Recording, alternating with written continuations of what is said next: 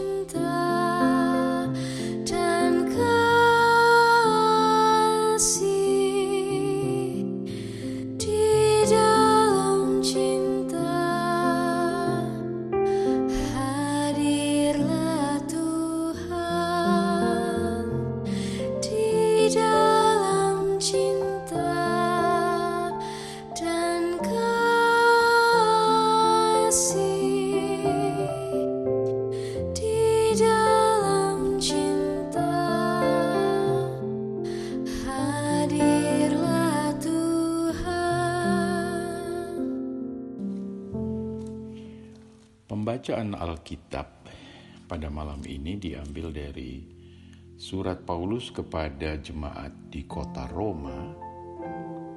Roma pasal 8 ayat 26 hingga ayat 28. Roma 8 26 hingga 28. Demikian juga roh membantu kita dalam kelemahan kita, sebab kita tidak tahu bagaimana sebenarnya harus berdoa.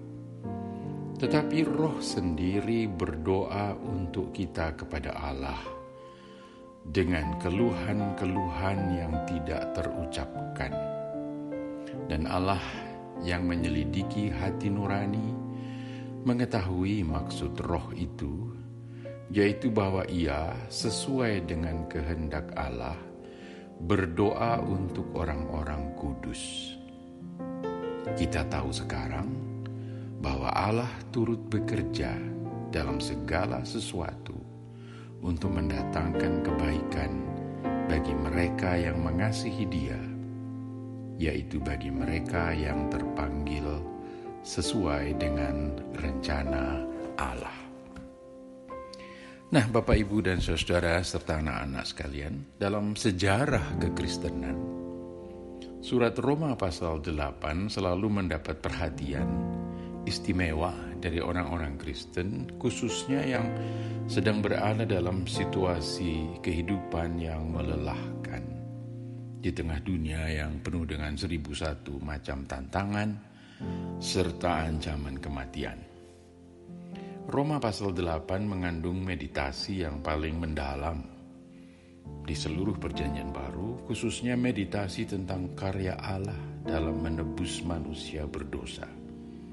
Dan mengandung penguatan yang sangat indah yang dapat kita bayangkan. Saya mendorong Anda semua untuk membaca pasal 8 secara keseluruhan. Sebagai pasal yang sangat menyentuh, maka ketiga ayat yang kita baca merupakan puncak dari pasal itu. Pada ayat-ayat itu, Rasul Paulus, penulisnya, bermaksud memberi penguatan lebih lanjut kepada jemaat di kota Roma. Ayat 26 dan 27 mendahului ayat 28 yang begitu kuat. Apa maksud ayat-ayat itu? Orang yang telah ditebus oleh Kristus orang percaya dan kita juga di dalamnya bukan? Ternyata sering atau masih sering diganggu oleh perasaan ragu-ragu tentang tujuan dan masa depan hidupnya serta apa yang sesungguhnya menjadi kehendak Allah dalam perjalanan imannya. Di sini dikatakan bahwa roh berperan menjadi perantara untuk kita dan memastikan bahwa kita akan sampai pada tujuan akhir dari hidup beriman kita. Ayat 26 dan ayat 27 hendak menegaskan tentang bimbingan dan perlindungan dari Allah di tengah keraguan yang sering timbul dalam perjalanan iman dan perjalanan hidup orang percaya menghadapi kerumitan kehidupan yang sering membingungkan. Pada awal bab 8 ini, khususnya pada ayat 5 dan 6, Paulus sudah menjelaskan cara pandangnya yang membedakan antara hidup menurut daging dengan hidup menurut roh. Apa maksudnya? Hidup menurut daging, kata Paulus, berujung pada kematian dalam arti luas. Dan hidup menurut roh membawa kepada hidup serta damai sejahtera. Dalam surat Galatia, surat Paulus kepada gereja-gereja di Galatia, Paulus merinci soal hidup menurut daging itu menurut konteks orang-orang Galatia pada zaman itu. Dalam konteks jemaat Galatia, dikatakan di situ bahwa hidup menurut daging ialah antara lain saya daftarkan atau saya bacakan daftar itu percabulan, kemarahan, hawa nafsu, penyembahan berhala, sihir, perseteruan, perselisihan, iri hati, amarah, kepentingan diri sendiri, percideraan, roh pemecah, kedengkian, kemabukan, pesta pora, dan sebagainya. Galatia pasal 5 ayat 19 sampai 21a. Kita tidak tahu persis sejauh mana pada waktu itu ada persamaan atau perbedaan konteks antara jemaat di Roma dengan jemaat-jemaat di kawasan Galatia. Kita tahu Roma adalah kota pelabuhan metropolitan pada zamannya, dan kawasan Galatia berada di tengah Asia kecil yang jauh dari pelabuhan. Ayat 21, 27, ayat 27, ya Paulus menjelaskan bahwa roh yang menyelidiki hati melihat atau mengenal mereka yang hidupnya didorong dan bergantung pada roh, bukan bergantung pada keinginan daging yang memusat pada kepentingan diri sendiri. Artinya, roh mengetahui isi hati nurani orang percaya. Apakah kelakuannya dimotivasi oleh kasih kepada Allah, atau sebaliknya, kelakuannya didorong oleh kepentingan diri sendiri dan tidak mengingat kehendak Allah. Inilah yang menyebabkan Paulus pada ayat 7 menekankan, ayat 7 di depan pasal 8 ini, bahwa keinginan daging adalah perseteruan terhadap Allah. Jadi jelas sekali bahwa yang dimaksud oleh Paulus sebagai hidup menurut daging itu ialah hidup yang berpusat pada dorongan dan agenda pribadi dan tidak peduli dengan apa yang diutamakan atau dikehendaki oleh Allah. Di sini Paulus menegaskan bahwa rohlah yang ada bersama kita yang paling tahu tentang kesungguhan dan ketulusan orang percaya dan kita semua juga dalam menjalani hidup beriman. Nah, akhirnya Mengapa dalam segala sesuatu Allah turut bekerja? Itu dikatakan pada ayat 28. Allah turut bekerja demi kebaikan mereka yang mengasihi dia. Mengapa? Jawabnya, karena apa yang dikatakan pada ayat 26 27 itu. Sebagai hasil dari campur tangan atau peranan roh yang memimpin kita yang lemah, umat Tuhan tidak akan pernah terlepas dari tangan Allah yang membimbing. Ini bukan janji bahwa kelemahan kita akan ditiadakan. Paulus tidak berkata demikian. Kita tetap akan berada dalam proses, yaitu proses menjadi ciptaan baru. Dan yang tidak tahu bagaimana sebenarnya harus berdoa. Juga tidak tahu di mana akhir dari segala sesuatu yang sedang kita alami. Namun, ketiga ayat itu menegaskan bahwa jika kita mengikut Yesus dengan sepenuh hati dan berjalan menurut Roh, kita tidak akan pernah hilang atau terabaikan. Ingatlah, kita sering tidak mengetahui bagaimana harus berdoa.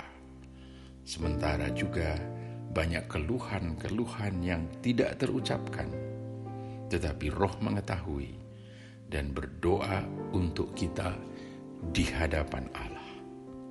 Dan karena itulah Allah tahu yang sebenarnya. Dan apa dampaknya? Dampaknya bahwa semua campur tangan Allah dalam segala sesuatu semata-mata untuk mendatangkan kebaikan bagi kita. Indah bukan? Dan sangat menguatkan. Kini mari kita menaikkan doa Bapa kami dalam nyanyian berikut.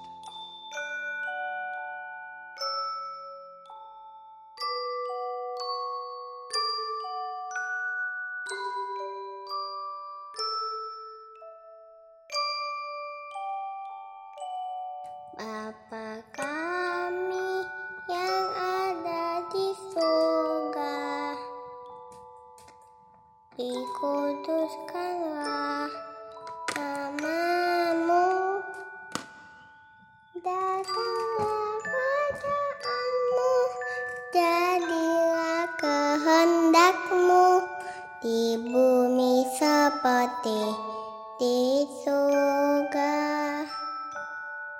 Beri kami hari ini makanan yang secukupnya.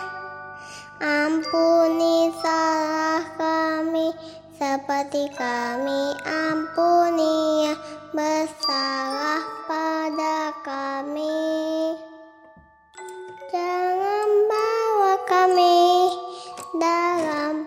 pencobaan maka lepaskan kami dari yang jahat sebab kau yang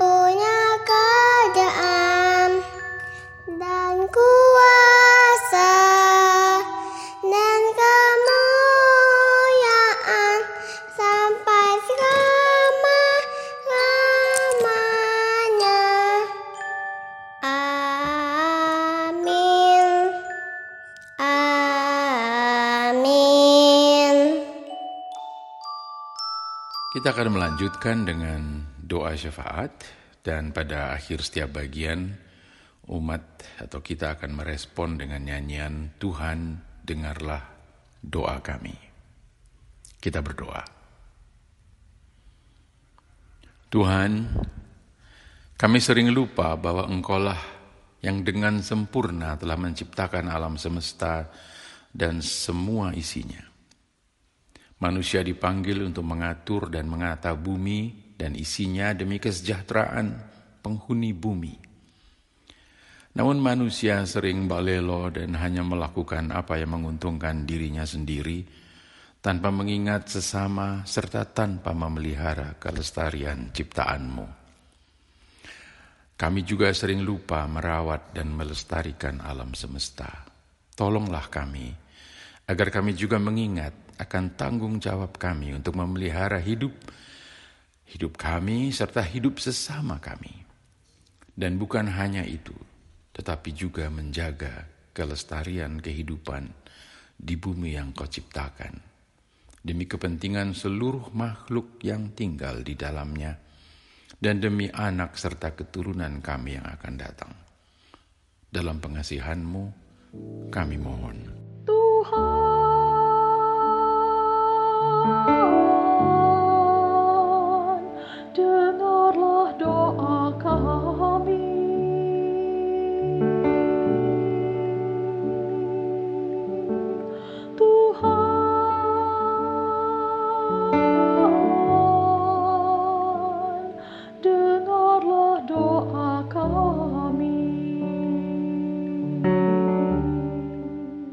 Ketika hidup kami terguncang oleh masalah-masalah yang tiba-tiba kami hadapi, kami sering kehilangan arah dan mencari-cari siapa yang salah. Kami cenderung mencari kambing hitam. Bahkan kami juga sering menggugat Engkau ya Tuhan dengan mengatakan, mengapa Tuhan membiarkan semua ini terjadi? Padahal engkau telah menciptakan dunia dengan semua isinya ini dengan amat baik pada mulanya. Dan karena kejatuhan manusia ke dalam dosa, bumi telah mengeluarkan kesulitan-kesulitan, ibarat onak dan duri yang membuat hidup manusia tidak selalu seperti yang diharapkan. Namun kasihmu tidak membiarkan manusia di dalam keputusasaan. Engkau memberikan putramu untuk membarui hidup kami semua melalui karya penebusan Kristus Yesus dan memanggil kami ke dalam hidup baru. Mampukan kami Tuhan untuk memelihara dan mengembangkan kebaruan hidup yang telah Engkau berikan itu dengan senantiasa mengutamakan berlakunya perintahmu baik di dalam hidup pribadi kami maupun dalam kiprah hidup kami sesehari bersama masyarakat. Dalam pengasihanmu, kami mohon. Tuhan,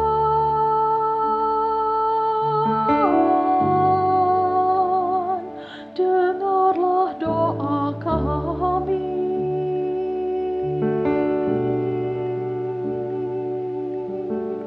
Tuhan,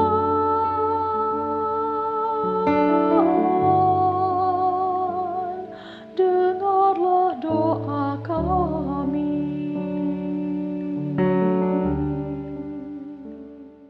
Ya Tuhan, kiranya rohmu yang kudus, roh penolong itu, yang telah kau karuniakan kepada kami, senantiasa kami sadari kehadirannya, sehingga di tengah kekusutan pikiran, hati maupun perasaan kami, rohmu membantu kami untuk berdoa dan menaikkan kehadiratmu apa yang kami cemaskan, apa yang kami butuhkan, dan apa yang kami harapkan dalam hidup kami, serta mencerai hidup serta perjalanan iman kami, ya Allah.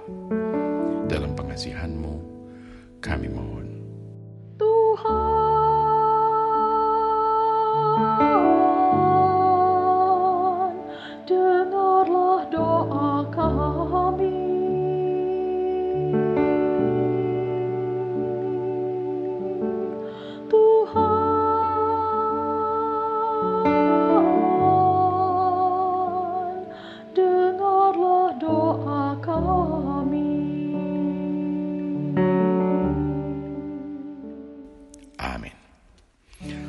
malam kepada kita semua.